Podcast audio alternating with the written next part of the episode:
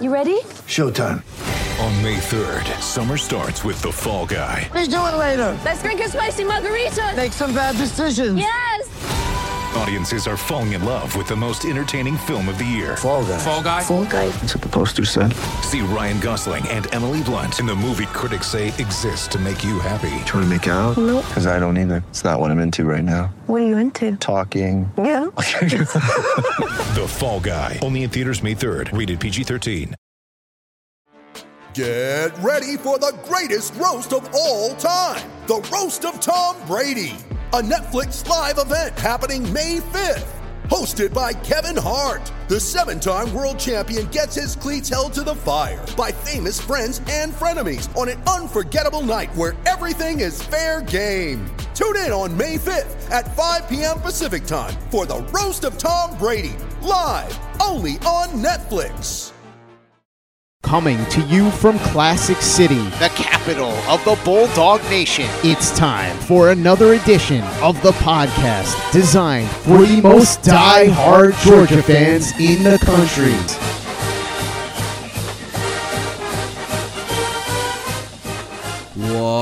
What's up, guys? Welcome back to another edition of the Glory UGA podcast, brought to you, of course, by our good friends at MyBookie. Go to mybookie.ag today and use the promo code UGA if you're a brand new user, and they will double your very first deposit. It's a fantastic deal, guys. You're not going to beat it. Take advantage of it while you still can.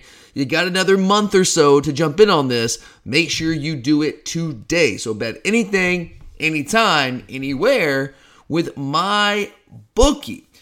All right, guys, Kentucky. Let's dive into this preview. Now, I have to admit, you guys know this. A lot of you listened to this episode back in July. You remember this. But back in early July, in the preseason, I did an episode where I ranked each of our games based on difficulty. Like, this is the most difficult game, second most difficult, so on and so forth, right? And when I got to number one at the end of the episode, I think I might have surprised a few people when I had Kentucky as the number one most difficult game on our 2022 football schedule. And now that we are 12 weeks into that 2022 football season, I am man enough to admit that I was wrong. I was wrong, guys. Sometimes it happens. Now, saying that, the game has yet to be played, and who knows, maybe it will turn out to be the most difficult game. But on paper, based off what we've seen from this Kentucky team and this Georgia team this season through 12 weeks, it should not end up being the most difficult game on our schedule. If it does, then I will probably have a heart attack inside Kroger Field, and you can just bury me in ice. The far more likely outcome is that this game will not turn out to be the most difficult game on our schedule. And I know I can't go back and change that prediction now, and no one wants to hear this, but you know, as the summer progressed, you know, I did that episode, I think it was early July, if I remember if I remember correctly. But as you know, I got more into the film study of Kentucky as the summer went on.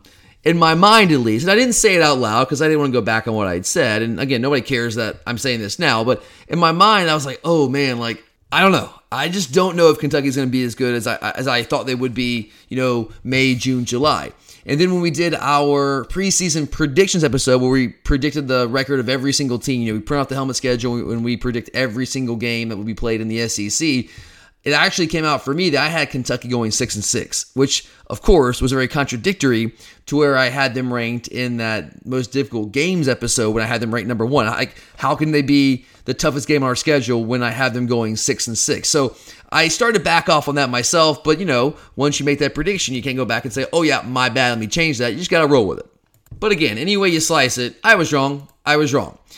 But that ranking, when I had Kentucky ranked as the as the most difficult game on our schedule this season, that ranking never had to do with Kentucky necessarily being the best team on our schedule. It's not what that was about. Like, actually, I told you guys on that very same episode in early July that I actually felt Tennessee would be the best team that we face, but the fact that that game would be played inside Sanford Stadium, while Kentucky and Mississippi State would be on the road late in the season in trap game spots, that kept the Tennessee game out of the top spot. But I did feel like Tennessee was going to be the best team that we played all year, and it, that looks like that's going to be the case, at least in the regular season. My reasoning for having Kentucky ranked as the most difficult game on the schedule was based on where the game fell, like situationally. It's like all about circumstances. You know, if you look at our schedule coming into the season, I felt pretty strongly that our schedule was very backloaded. You know, after the bye week, you got Florida, you got Tennessee on the road at Mississippi State, on the road at Kentucky. I felt that was by far the toughest month of our schedule, the toughest four game swing, especially when the last two games in that four game swing are both on the road, two very long road trips. This Kentucky game being the, the again the tail end of it, so the second straight long road trip, the second consecutive trap game setting to me, that screamed, okay, this is just a tough spot. It's a really tough spot against a really, really well coached team, a very well coached, prepared, and very tough Kentucky football team at the tail end of your schedule. Maybe we're beat up by that point. Kentucky's physical. This is going to be a tough game. And I've been in Kroger Field many times, guys, and I know it's got this reputation as a, as a basketball school. I understand that. But those fans show up for football, especially when Georgia comes to town. And if we were as good as I thought that we would be, and as it's turned out that we have been so far this season, I felt like this would be a, a very motivated crowd, a really jacked up crowd. I still expect that to be the case. But then Vandy happened, right? Last week, Vandy comes in and they beat Kentucky in Lexington. And I was really glad to see that for a couple of reasons. Number one, it's just it's good for Vandy, like good for Vandy. You know, I mean, it's been a what was it, 26 game SEC losing streak? Like that sucks, man. I mean, I don't really care that much about Vandy, but you know, you hate to see guys that put in all that time, the blood, sweat, and the tears, just not have any kind of success. I'm glad it wasn't against us, but it's nice to see Vandy actually win a football game. I got a lot of respect for Clark Lea and that Vandy staff. And I also bet on Vandy plus 17 and a half. So, I mean, I just wanted them to cover if they, I, and I swear to God, guys, I was so close to actually just taking a flyer on Vandy to win outright on upset special, but I was like, no, no, they can't, they can't win this game. So I was beating myself in the head in Starkville as I was watching that game. I was like, oh my God, I was excited, but also like, God, Tyler, what were you doing? You had this, you saw this coming. Then, yeah, doesn't matter if you see it coming, you don't have to put the bet down. But good for Vandy. But there's also an alternate way to look at this. I think another side to consider when you lose to Vandy, that says a lot about your program, right? You lose to Vandy at home, you're not in a good spot right now. Your team program's fine, but this team right now is just not in a good spot. They're just not very good, to be quite honest with you. They're okay. I mean, they they are they're gonna probably be six and six guys. Like if we beat them, I think they're probably going to lose to Louisville. Louisville's playing a lot better right now. Now that game is in Lexington, but right now I have to pick Louisville. So my preseason prediction, at least in terms of record for Kentucky, looks pretty like it looks like it might hit right now. It looks pretty good. But another way to look at that loss, at least the aftermath of that loss, I'm sure Kentucky fans are trying to look at it this way, and the program, the team, the players themselves are trying to look at it this way, trying to approach it this way. I do think there's a world in which that Vandy loss is kind of like an eye opener, right? And lights even more of a fire under them. And they come out firing, trying to make up for that loss, trying to make amends for what was just an absolutely terrible loss for Kentucky.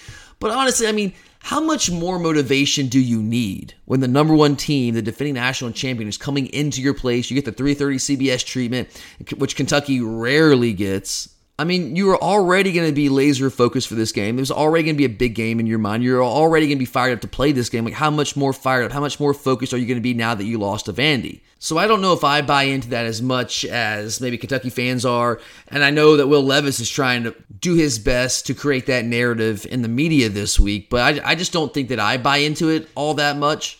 But I do expect us to get their best shot because that's what teams do when they play us at this point it's the same treatment that Bama's gotten for the past decade plus, and we're getting that this season. We're going to get it next season and on into the future as long as we keep winning at this level under Kirby Smart.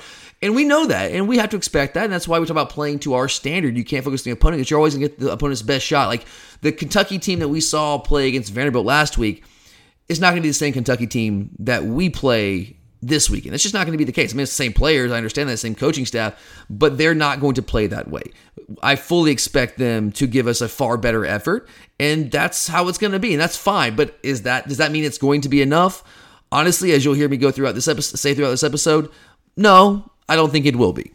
But when you go back through the season for Kentucky, and I've watched this team very closely because, again, I had them ranked as the number one most difficult game in our schedule coming into the season. So I had some respect for them. I do have a lot of respect for Mark Stoops and his staff and this program and what they've done over the past, you know, six, seven years. I've watched them very closely, and I was very curious what this team was going to look like. Were they going to be six and six, like that caliber team, like I actually predicted on the, on the actual prediction episode, or are they going to be closer to the team that I said was going to be the, the toughest game for us all season long? So I, I've watched a lot of them. You go back to week two, everyone was sky high on Florida after they upset Utah in week one, and then Kentucky comes to town actually as an underdog and they pull that upset and completely shut down Anthony Richardson in that Florida offense. So, hey, early in the season, Kentucky's looking pretty good, right?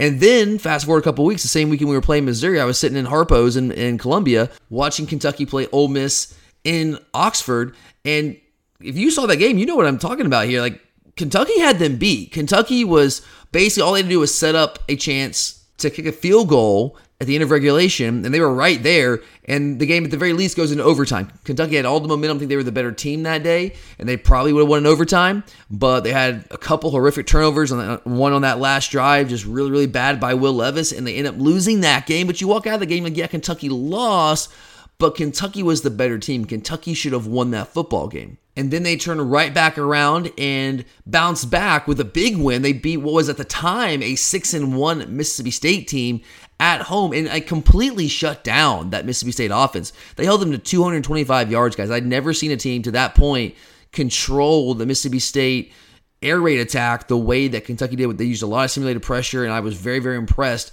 with that defensive game plan, which I shouldn't have been surprised because that's what Mark Stoops and that defensive staff do. They're just really, really good at their jobs. So after that game, you're thinking, okay, like Kentucky's got their mojo back, like they're gonna get rolling here. Oh, I guess also I should mention between the loss in uh, in Oxford and the win against Mississippi State, they also lost to South Carolina at home. But I kind of throw that one out because Will Levis didn't play. They had a backup quarterback that played that game, and I mean he just couldn't do anything. Kaiya Sheron and he just couldn't do anything whatsoever. But then they get Levis back against Mississippi State, and they beat the six and one Mississippi State team. You're like, okay, now now they're looking good. Maybe this is a Kentucky, a Kentucky team that can actually go out and you know win some games, finish 9-3, 8 and four, something like that. But then they went to Knoxville and just got smacked in the face. Now, the final score was kind of misleading. The, the final score is 44 6. I think it was a closer game. I think they played better than that score would indicate. I mean, they did hold Tennessee to 422 total yards. I mean, at that time, Tennessee uh, Tennessee's offense is all the world could talk about, which is still kind of true. But I thought they played the Tennessee offense as well as any team that I had seen to that point, but it was turnovers that killed them. I think they had three interceptions, a couple of them inside Tennessee territory. One in the first half of the game was still in doubt, and like they were within striking distance, and they were like inside the t- the Tennessee 25. And Will Levis throws a pick, they return like 45 yards, step another score, and things just got kind of out of hand. But I don't think they played all together that poorly. At least it's not as poorly as the 44-6 final score would indicate. And then after that, they go on the road to Missouri and win a barn burner, man, against Mizzou, in which neither team surpassed 252 yards. They actually combined for 484 yards combined. Just an ugly, ugly football game. And then Vandy happened last week. And the thing about that Vandy game, guys, I don't know how many of you had eyes on that game. I watched the entire game because I had money on it. I thought it was intriguing to see Vandy go for their first SEC win in such a long period of time. That win for Vandy was not fluky. They did not like accidentally find themselves winning that football game. Kentucky did not give that game away, which sometimes happens against teams like Vandy. You would think if Vandy goes on the road and wins an SEC game against a team like Kentucky that's as well coached as Kentucky is, there had to be something that Kentucky did wrong, like some uncharacteristic turnovers, things like that. No, not really in this game. Vandy just flat out beat them. I mean, they outgained Kentucky by more than 120 yards, uh, and Vandy actually missed a couple of other scoring opportunities. They threw an interception inside the Kentucky 30 that Kentucky returned for uh, for a good chunk of yardage, and they also got stopped on downs inside Kentucky territory twice because basically because penalties pushed them back and they got ended up getting stopped there. But they could have actually won that game game by a couple of scores, and it wasn't as small of a margin as it ended up being. But at the end of the day, Vandy won. That's really all that matters. So there's been some ups and downs for this Kentucky team throughout the year, but lately the Wildcats have been far more down than they have been up. And right after this quick break, I'm going to explain why they have been far more down lately and what's going on in this Kentucky team. We'll take a look at their offense, we'll take a look at their defense, and talk about how we match up with them. But first, let me tell you guys about our good friends MyBookie once again. I know the college football season is very tragically coming to an end. It sucks. But there's still some football left to be played. And at this point, guys, here's the cool thing. When we get to this point in the season, at this advanced stage, you've had a chance to see all these teams play. You and I have seen all these teams play, most of them multiple times. So we have a good working knowledge of who's good, who's not, and how these teams match up with one another. So now is the time, more than ever, to jump in on my bookie, sign up for a new account, and put that knowledge to the test. Use it to make some money, guys. Rivalry weeks next week. That's always always adds a little bit more spice, a little bit more intrigue to the games when you got a little bit of money on when the stakes are a little bit higher. And bowl season will be here before we know it. And I know bowl season is entirely unpredictable, but that that's like what makes it so fun. I have a ton of fun putting a little money down on some of these bowl games. Otherwise, you really wouldn't watch that much. Like you know, you're gonna watch the Boca Raton Bowl, right? Well, you might not care about those teams, but it's a little bit more fun, a little bit more interesting when you have a little bit of money on it. So go ahead today, guys. If you haven't already, jump in on the action. Go to mybookie.ag, use the promo code UGA, and they will double your very first deposit. It is a no brainer, guys, for me as far as I'm concerned. So make sure to jump on there today and bet anything, anytime, anywhere with my bookie. Mother's Day is around the corner. Find the perfect gift for the mom in your life with a stunning piece of jewelry from Blue Nile. From timeless pearls to dazzling gemstones, Blue Nile has something she'll adore. Need it fast? Most items can ship overnight. Plus, enjoy guaranteed free shipping and returns. Don't miss our special Mother's Day deals. Save big on the season's most beautiful trends. For a limited time, get up to 50% off by going to BlueNile.com. That's BlueNile.com.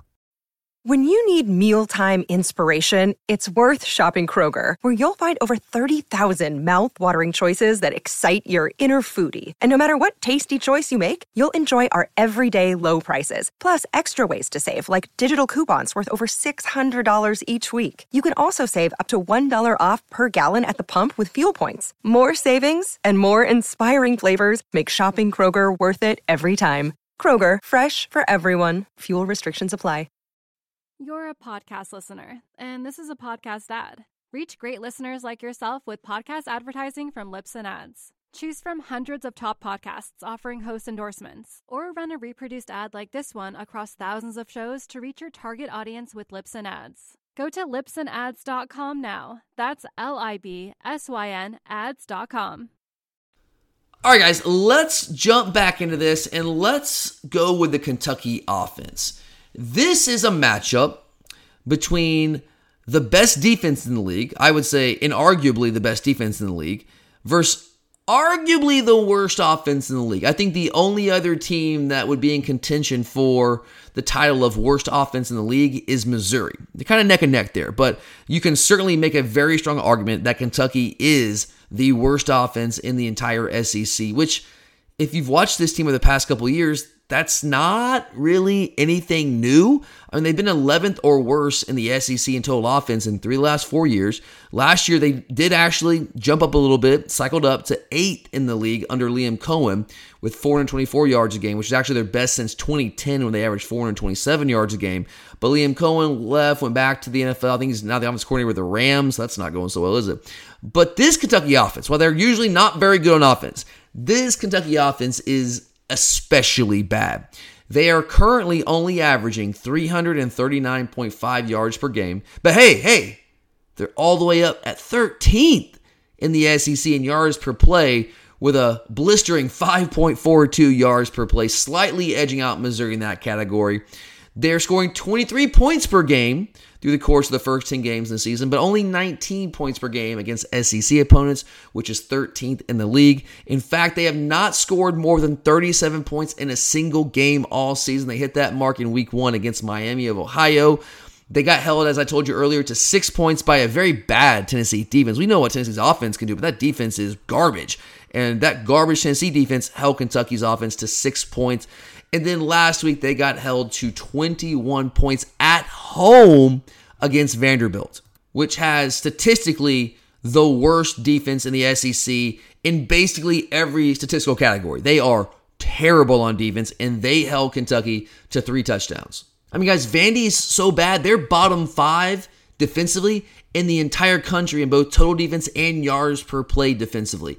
Vandy is very bad on defense, and Kentucky simply could not get anything going against that Vanderbilt defense. I mean, guys, Kentucky only had 322 yards, 322 total yards against Vanderbilt, a team that gave up 628 yards of offense to Alabama, 591 to Mississippi, 579 to us, 492 to South Carolina, who is not good offensively, and all Kentucky could do was muster 322 yards. Hell, guys, Vandy gave up 495 yards to Elon, and Kentucky managed 322. That's really all you need to know. That's all you need to say to tell you how bad this Kentucky offense is playing right now and really how bad they've been all season.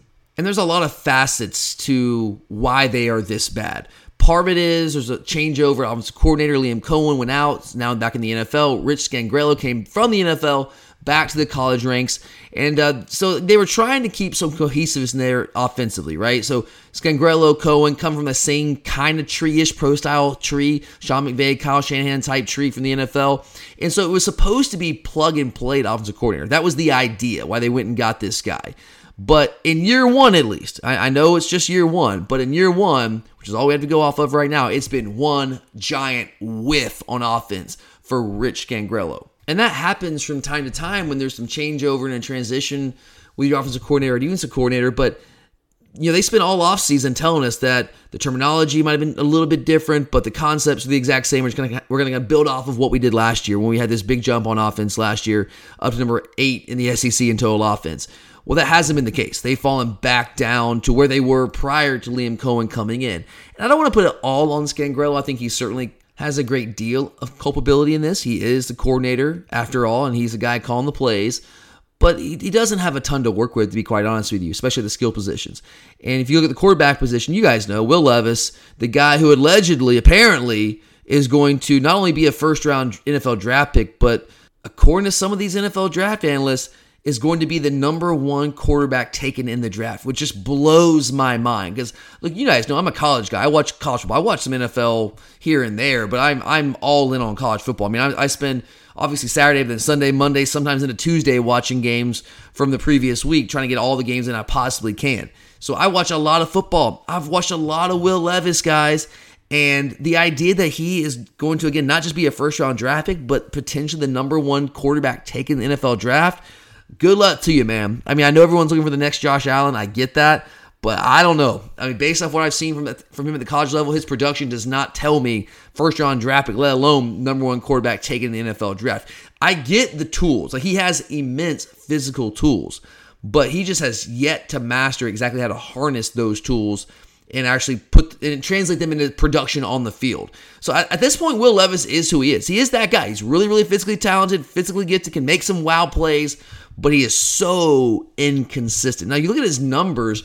The numbers themselves, if you're just a, a, stat cat and you're just looking at numbers, they're not like outright terrible. 66% complete percentage, 223 yards a game, 8.6 yards per pass, solid ish, right? But for the second year in a row, Will Levis leads the SEC in interceptions. The dude threw 13 picks last year. And you would think, okay, year two, this guy is going to learn. Last year was his first year as a starter. Well, he'll get better there, right? Nah, man. Nine picks this year. I don't know if he'll hit that 13 mark, but he still got at least three games left. Very easily could could equal or surpass that number. He's just a really poor decision maker at the quarterback position, and that's not ideal when you're trying to operate NFL style offense when they put a lot on the quarterback and expect the quarterback to be a very good decision maker. He's also a very erratic downfield passer. And when they call play, they'll, they'll run a lot of play action, right? It's an NFL style offense. So when they call these play action shots, these vertical shots down the field, Watch him, guys. Like they call that shot, it doesn't matter if the guy's double, triple covered. He is going to let that ball go. He's just going to let it go. He's like, oh, you called this play, man. I'm, I'm going to take my shot. I'm going to take my shot. And more often than not, it doesn't really work out for him. So no, I mean I could be wrong on this, but no, in no way I would would I draft this guy in the first round of the NFL draft. Like no, just no, no, thank you, no. Someone else can do that. That's fine. You can be the you can be the crazy genius out there, and you can be right. I, I'm not. I'm not taking that gamble. But it's not all Levis. Levis is not good, guys. He's not a good college quarterback. He's got the tools. Maybe he'll grow into a good NFL quarterback like Josh Allen, but at the college level, the production for two years straight it just is not there. But he, in reality, doesn't really have a lot to work with around him. You know, losing Wan'Dale Robinson was a big loss for them. Like he was their playmaker on offense last year. And that guy was like a 1,300 yard receiver for them, and he was dynamic. And so that they had a hole in this offense. They were trying to replace. Like, how do you replace that? You, well, you go out and you do what you did with Wan'Dale. You try to like just hit a home run in the transfer portal. And so this year they went and got a guy from Virginia Tech. His name's Tayvion Robinson, and he was brought in like explicitly to be their next Wan'Dale Robinson as number one wide receiver to replace him. But that's just not who he is. You know, when they brought him in, he had never been that guy at Virginia Tech. I mean, at Virginia Tech, in his three years there, he averaged between 400 and 600 yards receiving. So solid, like he was a productive guy, but he was never their number one receiver. He never showed signs of being that. So I never really understood the hype when they landed him in the portal. Like this guy's gonna come in and, and just be your number one guy. He's gonna be Wan'Dale Robinson out of the gate. Like why would I think that? And he hasn't been. He's right now he's got 470 yards receiving. He's exactly who he was at Virginia Tech. I don't know why anyone thought he'd be anything different. It wasn't Virginia Tech's offense holding him back. It wasn't the quarterbacks holding him back. He's just who he is. He's not especially good at anything. He's not especially fast, quick, out of his breaks, anything like that. Like he doesn't have an elite skill set. He has a good solid skill set, but he's not an elite player. He's never been an elite player, and he was not just going to magically turn into one once he stepped foot in Lexington, Kentucky. There is no reason to believe that, especially when you've got Will Levis as the quarterback distributing the ball to you. So I never saw that, and it's turned out that yeah, he's just that guy. He's the guy that he was at Virginia Tech. Now, the guys that are actually the most intriguing pieces to this offense are a couple of really talented true freshman wide receivers. They've got two tall, long, and speedy wide receivers in Dane Key and Barion Brown. Now, Key's been the one who I guess I would say is more of their big play threat, at least in terms of production. But Brown is, I, I think Brown is a better athlete. I think Brown has got speed to burn, man. But Key has got 26 catches on the year for 412 yards, 15 yards a catch, five touchdowns. I think he's been a little bit more consistent, but Barion Brown, guys, is a playmaker. He's going to be very, very good for Kentucky if they can finally get a quarterback to actually throw him the football and be consistent there. He's got 31 catches for 415 yards on the season. He does a lot of stuff in the return game as well. He is a pure, flat out blazer. That guy has home run speed extraordinary. Like he's a big time guy, big time athlete, and just a playmaker waiting to happen but he's young, and so is Key. These guys are good, but they struggle with consistency at times.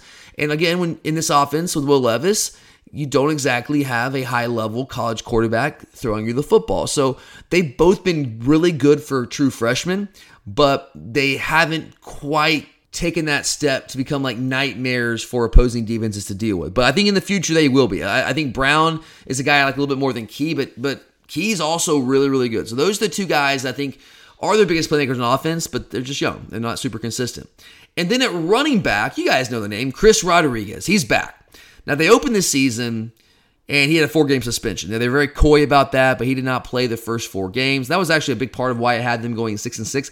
I thought I thought they would actually lose to Florida because I because Chris Rodriguez, I know they didn't say he was going to be out for four games. I felt like knowing what went down there, that he, or knowing what we knew about what went down, that he was probably going to be out, and I didn't think they could beat Florida without him. But some way, somehow, they ended up beating Florida in that game. And without him, they really could not run the football to save their lives. Now he's come back, and he's he's been really good for them because that's that's who he is. He's been a really really good running back for a couple of years for them, and he still, even though he missed the first four games of the season, Rodriguez still leads the Wildcats in rushing by a very wide margin. He's got 733 yards rushing. He was a 1,300 guy last year.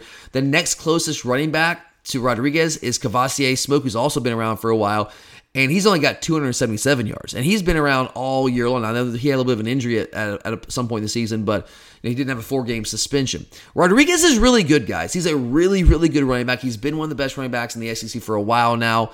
He's averaging five and a half yards per carry, and that's when everyone knows what they want to do. They people know defensive coordinators know they want to feed Rodriguez. I mean, he is a workhorse running back, big, strong, physical runner, breaks tackles. I mean, he just will not go down. Like you have to like gang tackle this guy to get him on the ground because he fights and claws and scratches and churns those legs for every single yard. But here's the very weird thing about this Kentucky offense. So Chris Rodriguez is back. He's been back since October. But despite the presence of Rodriguez, Kentucky's only 13th in the league in rushing offense at 119 yards a game. In fact, before Rodriguez came back, even for a couple weeks after he came back, they were dead last in the SEC in rushing offense for, for about half the season. They're still dead last in the league in yards per rush at 3.29. And in fact, they're only they're the only team in the league under 3.5 yards per rush.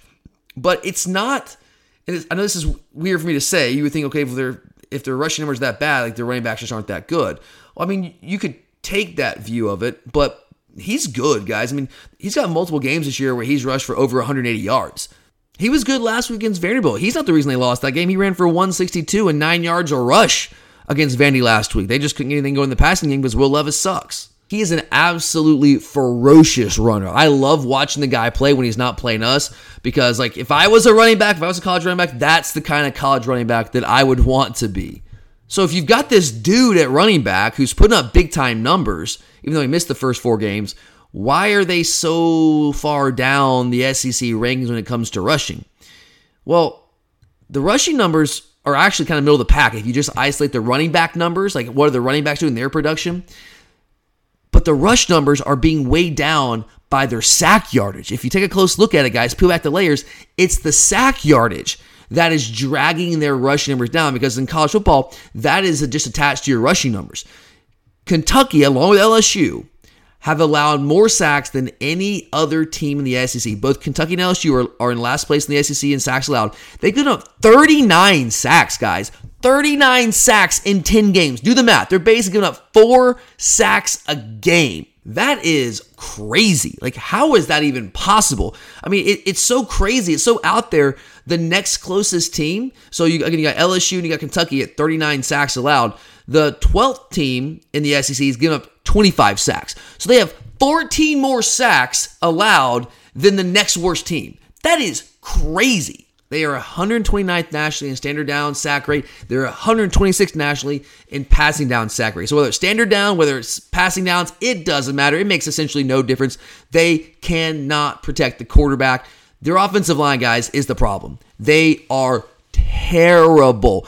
And beyond just pass protection, this Kentucky offense, their offensive line is responsible for this. They're only 102nd nationally in opportunity rate and 108th nationally in stuff rate. So, opportunity rate, if you guys aren't familiar with that advanced stat, it's essentially when there are four yards to be gained, how often are four yards actually gained? And it really tries to isolate the effect and the impact of the offensive line. Stuff rate is the percentage of rushing plays where you're stopped at or behind the line of scrimmage. 102nd opportunity rate, 108th nationally in stuff rate. It's honestly a testament to Chris Rodriguez and how good that guy is that he's been able to be as successful as he has been this season once he got back from suspension behind that offensive line because they are terrible. Rush game, pass pro, it doesn't matter. They are flat out bad. But the sack numbers are the real problem. Poor Will Levis has minus 123 yards rushing. And this guy had over 300 yards rushing last year. He's a mobile guy. They, they, they can use him in the run game. They do at times.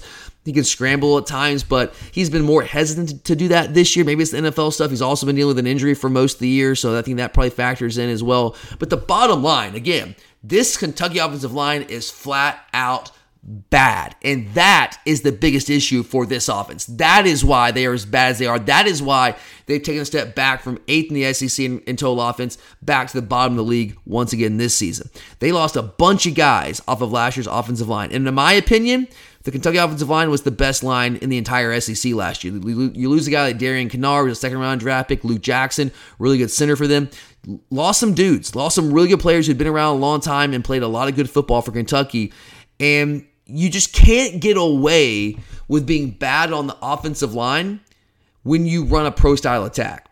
Like if you run a spread offense to a degree, you can get away with not being great on the offensive line. In fact, that's why some teams, some of these teams that can't recruit at the level of a Georgia or an Alabama, those kind of teams, they have to run spread offenses because they don't have the offensive linemen to hold up with the elite defensive linemen that the top programs have. So what is the equalizer? You go to the spread offense, right? Because what that does is it, get, it gets guys out of the box. It gets the ball out of the quarterback's hands quickly because a lot of those offenses, most of those offenses are built on the quick passing game and getting the ball to playmakers in space. So you can kind of mitigate that to a degree. But when you run a pro style offense, that's not the case. Guys are typically more stacked in the box. You got tighter looks. Those pro style offenses tend to rely on slower developing passing plays. You know, a lot of play action, vertical shots down the field. And so if your offensive line is not good, you can't hide them. There's no way to hide them. So when you put all of this together, you got a talented, at least physically talented, but very unpolished quarterback who takes a lot of risk and puts the ball in harm's way pretty regularly. You have below average wide receiver play, some talented young guys, but your production hasn't been elite. You have absolutely terrible offensive line play, a new offensive coordinator. You put all that together, you have the recipe for the worst offense in the league. And I think that's what Kentucky is, guys. Missouri's right there. It's neck and neck. But at the very least, they are one of the two worst offenses in the entire SEC. And I will jump over to the defensive side of the ball here momentarily. But first, let me remind you guys about our friends at Alumni Hall. Black Friday, guys, it is one week away. So you know the Christmas shopping season is literally just around the corner. And for every Georgia fan in your life, and I know you got them, Alumni Hall is hands down the place to go to put a smile on everyone's face come Christmas.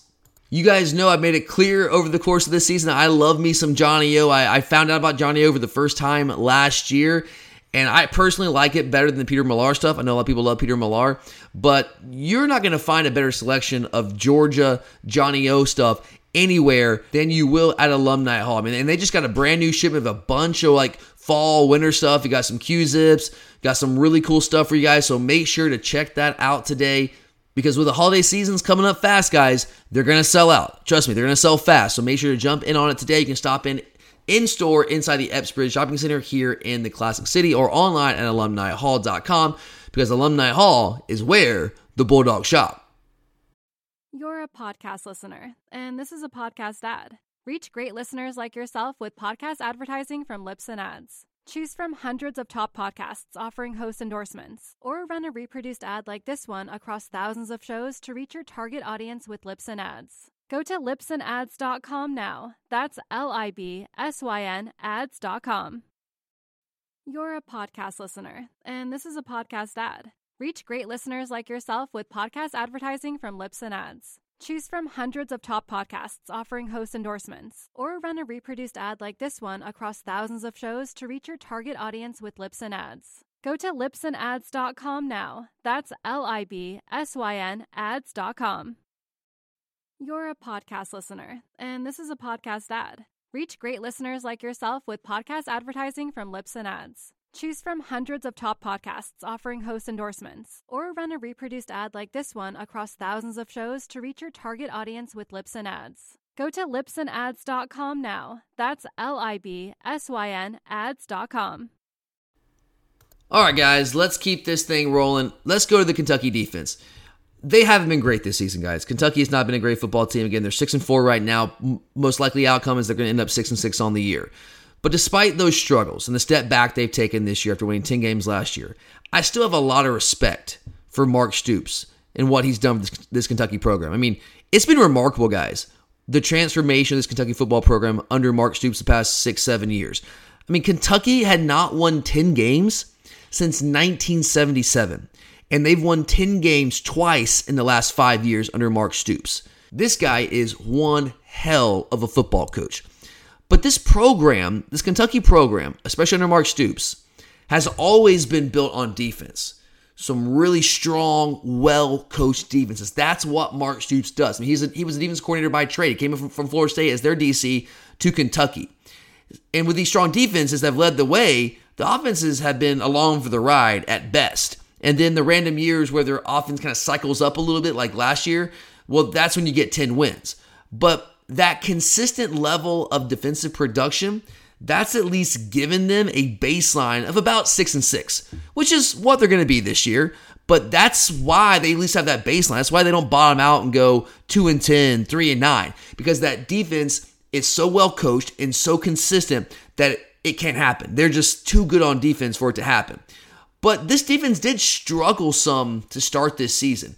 But unsurprisingly, Mark Stoops got that turned around and they've stabilized. They're currently third in the SEC and 17th nationally in total defense, giving up only 317 yards a game. They are fourth in the SEC and 45th nationally in yards per play allowed, giving up 5.26 yards per play.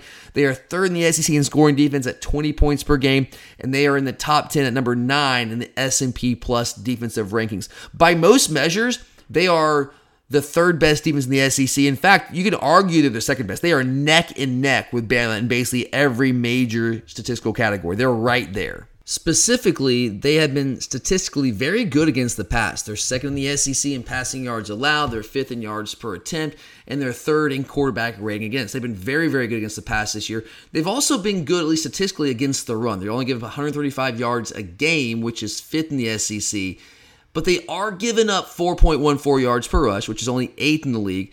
But here's the thing when you actually watch them play and you don't just go all stat cap, outside of the Florida game, where they, they, they held Florida in check with their running game, Florida is a really, really good rushing attack. But outside of Florida, every other team that they have played that is even remotely capable of running the football, they've given up some pretty serious yards. They gave up 177 to Tennessee. They gave up 179 to South Carolina, who doesn't really run the ball especially well at all. But Marshawn Lloyd had a career game against Kentucky in Lexington. They gave up 186 to Ole Miss. Um, even though they, they held Florida to like 135 yards rushing that game, they still gave up four and a half yards per rush to Florida, which, you know, that, that's a solid effort, but that's not like they shut down Florida. And then again, last week, they just gave up 264 yards to Vandy. The Commodores had 200 yard rushers against the Wildcats last week. And when you watch them play, you see that teams are able to have some success running against this Kentucky defense. They have a guy named Justin Rogers, which some of you might remember from recruiting a couple years ago. He's a he was a four star, not a five star, four star recruit. And we were recruiting him as an offensive lineman. There were some conversations to be offensive line, defensive line. I always felt he'd be a better offensive lineman, but I think he wanted to play defensive line. He ended up at Kentucky. He's one of the bigger gets in the recruiting game uh, under Mark Stoops. But he's and he's a big dude. He's 6'3", about 332 in the middle of that defense. But he's just not really a fit. He doesn't seem like a natural defensive lineman when I watch him play. Then you got Octavius Oxendine, like an all-time name. Love that name, Octavius Oxendine. And he plays a lot in the middle of that defensive line as well, but he's really undersized. He gets moved. He's a, he's an athletic guy, he's like 6'1", 280. So it's easier to move him. DeAndre Squares, uh, he's a good inside linebacker, but when you have a guy like Oxendine in front of you, you don't really keep some of those offensive linemen off the linebackers as much as you would like. So teams that can run the football have actually been able to run the football against them. And I hope that we were able to have that kind of success too. We should be able to, depending on how they defend us. Now, they'll probably come out doing what most teams do when they defend us, and they'll roast safety down in the box and dare us to beat them. But we've been able to do that against most teams this season. Now they're going to gamble and say, you know, we are really good against the pass. We got some good corners. We got some experienced safeties. We feel confident that you guys don't have the skill players, the wideouts to go out and consistently beat us one on one. That's what they're going to do. That is the gamble that they are going to make. But that's the same gamble that Mississippi State made, and we saw what happened there. That's the same gamble that Tennessee made and we saw what happened there. Now, the difference is they are better in the back end, in the secondary, than either Mississippi State or Tennessee. So they're more equipped to do that. I told you guys on the mailbag episode this week, the question we got, our question of the day was, What is Georgia's fatal flaw? And I'm not sure that we have one, but my response was, If we do have one, without AD Mitchell, it's the lack of elite playmakers at wide receivers. We know how teams are going to defend us because they know what we want to do offensively, especially now that we're embracing that more, that identity of running the football. Establishing the run, working play action off that. What we did to great effect last year, I think we can just be even better at it this year with the experience that we have and some of the playmakers that we have to work with. We've embraced that. So you know how teams are going to defend us. They want to get extra bodies in the box and they're going to dare us to beat them out wide to this point, no one's been able to really do that. No one's been able to load the box and just man up our wide receivers and shut us down the way that South Carolina did back in 2019. We all remember what happened there, right? And I'm not sure Kentucky's equipped to do that either. But what I will say is that I think they are the most equipped to do that of the teams that we have played the back half of the schedule. Because I think they are better in the back end than Tennessee, than Mississippi State, than Florida, all those teams. So if there's a team that can do that and give us trouble and really force us to try to win the outside and create separation, which we are not doing consistently outside of Ladd McConkey, it is Kentucky. Now, one thing that would also very much help them slow down our offense and in some way somehow pull this upset is affecting the quarterback, right? Getting the quarterback, sacking the quarterback, creating negative plays, forcing turnovers, those kind of things. That would certainly be a big part of the recipe to pull this upset. But unfortunately for Kentucky, they have been woeful in rushing the passer this year. They are dead last in the SEC with only 15 sacks. I know everyone's all worried about our sacks and that we're not rushing the passer enough. Well, guys, Kentucky's worse. I mean, we've only got 17 ourselves, but we don't rely on that the way that some teams do. Kentucky's got 15. And that's not a great matchup when you have the worst pass rushing team in the SEC, at least from a sack standpoint, going against the best pass protection offense in the league. Guys, we've only given up seven sacks all season. That is by far the best in the entire league. We're the only team in the SEC that's given up single digit sacks right now through 10 games. So hopefully that will allow our receivers a little bit more time to create that separation against one of the better secondaries that we have seen all year. That's my hope. JJ Weaver is the best pass rusher on the team, but he he's been banged up a little bit this year. He's missed a couple of games. He was really good for them as a pass rusher last year, but this year he's only got two sacks. And he was a guy that I thought like really might break out for them last year. I think he ended up with six and a half sacks last year. I was like, okay, that guy is going to be like a dude next year. But he hasn't been that guy this year. I think a big part of that has to do with injuries. Again, only two sacks on the year, but he has that potential. He's back. He's playing. I don't know what degree of health he's at right now, but if he is healthy, he has the potential to be an elite pass rusher. But it just hasn't been the case for him or this entire Kentucky defense all year long. So there's the Kentucky defense. And real quick before I get out of here, let's kind of just wrap this up, put a nice, neat little bow on it. What would I do? What would I do against this Kentucky football team offensively and defensively? How do we match up with them? I think we match up with them very well on defense. This Kentucky offense, as I told you guys, is a pro style attack. That is the kind of attack that we are built to stop. It's kind of what Michigan ran last year, right? It's more of a pro style type offense. Teams that are built on running the football don't ever fare well against us. I mean, it's very rare that a team that's just like, okay, we're going to run a pro style offense, we're going to run the ball down your throat, has any sort of success against our defense because that is what we do best. Like, that is what we do by trade. We stop the run. Traditionally, it's been the teams that have the ability to throw all over the field that have given us trouble, whether it was Oklahoma back in 2017 in the Rose Bowl, whether it's all those different Alabama teams whether it was LSU back in 2019, those are the teams that give us trouble. It's been extraordinarily rare. In fact, I can't really think of an instance in my mind right now in the Kirby Smart era, I guess since 2017, where a team just been just been able to line up and just run the ball down our throat, which is what Kentucky has to do to be successful. That's how they win games because Will Levis cannot beat you with his arm alone. It just it can't happen. It's it's a physical impossibility at this point. So you know after a couple weeks in a row of playing very different style offenses. I mean, last week, guys, I mean, playing that offense, is, it's not the triple option, but it's kind of like playing the triple option you have to run an entirely different defense than what you do any other game. You have to imagine our defensive players are relishing the opportunity to get back and play like an old school pro style offense, which is what they face in practice every day. Again, it's, what they're built to do. They get to actually get to, like inside linebackers, Pop Dumas, Dumas Johnson gets to run around and actually hit running backs. That's something he's going to get to do this week. So I think we match up very, very well with them. We should not do anything differently than what we do on a normal basis, though. I know they want to run the football. I know Chris Rodriguez is their playmaker on offense. So you'd be very tempted to roll those safeties in the box, but that's not what we do defensively, right? We dare teams to be able to run the ball on us with even numbers in the box. Now, maybe Kentucky's going to be able to do that. Chris Rodriguez is probably the best running back that we faced all year. He is a load. He's a different kind of challenge. But we are going to have to force them to show us, hey, you are just gashing us with the runs. We're going to have to roll safeties down. Force them to show us that because even though they don't throw the ball especially well, they are a pro style offense. They want to establish the run. If they're able to establish the run, they're going to take play action vertical shots down the field. And if we are playing man free out there with one safety roaming the middle of the field and we're manning up on the outside, that's going to at least give them the opportunity to hit some of those explosive plays. Will Levis is not good, but he's got a good arm. He can put the ball out there, and they do have those young receivers, Key and Brown, who have the ability in isolated situations to go out and make those plays one on one. So just do what we do and force them to just to prove to us that they can actually run the football against us and, and force us to roll those safeties down the box. Don't just come out doing that because that's what Kentucky does because they run the football. Like that's not what we do. That's not Georgia football. Force them to prove that they can do it consistently against our front seven. Offensively, now it all depends on how they defend us. I, I would imagine they're going to come out with a lot of people in the box because that's just how people defend us. It's how Kentucky's defended us in the past.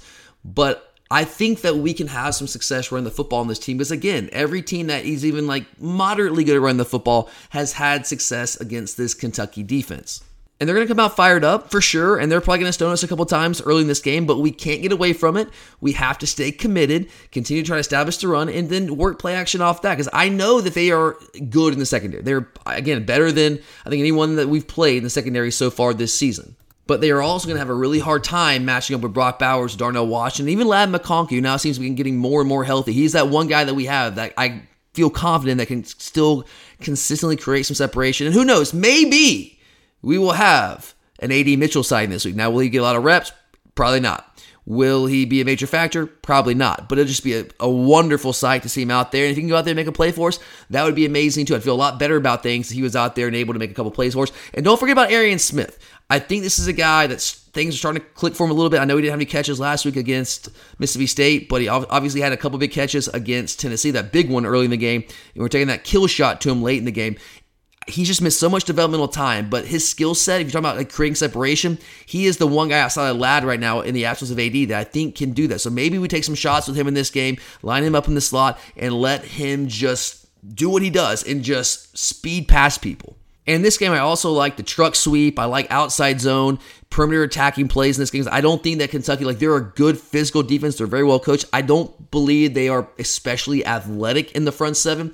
So I think that we can have some success. Obviously, I love running outside anyway with Darnell Washington, Brock Bowers out there. I mean, Darnell just pancakes people, and you have really athletic tackle, left tackle in uh, in Broderick Jones. Marius Mims should be back healthy this game. He's also a really good athlete if he's playing right tackle. Obviously, McClendon's going to play a lot. He's not as good of an athlete, but if you have Mims in the game, I think we can have a lot of success attacking the perimeter against this Kentucky defense with our run game.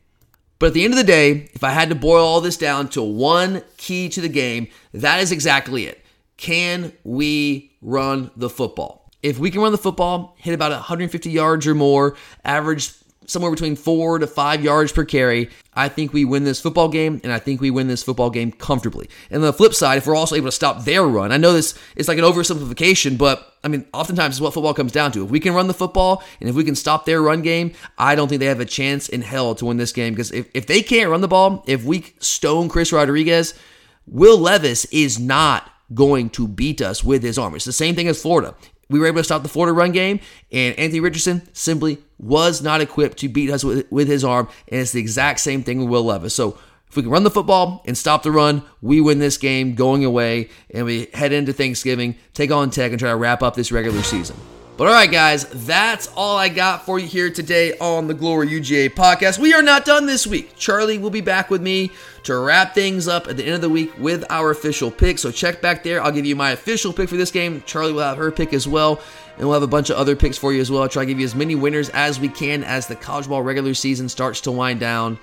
Very tragically. It's very, very painful for me to say that, but that's where we are right now. But Still some great stuff for you guys this week. Make sure to check back then. Thank you for being here. I'm Tyler, and as always, go dogs!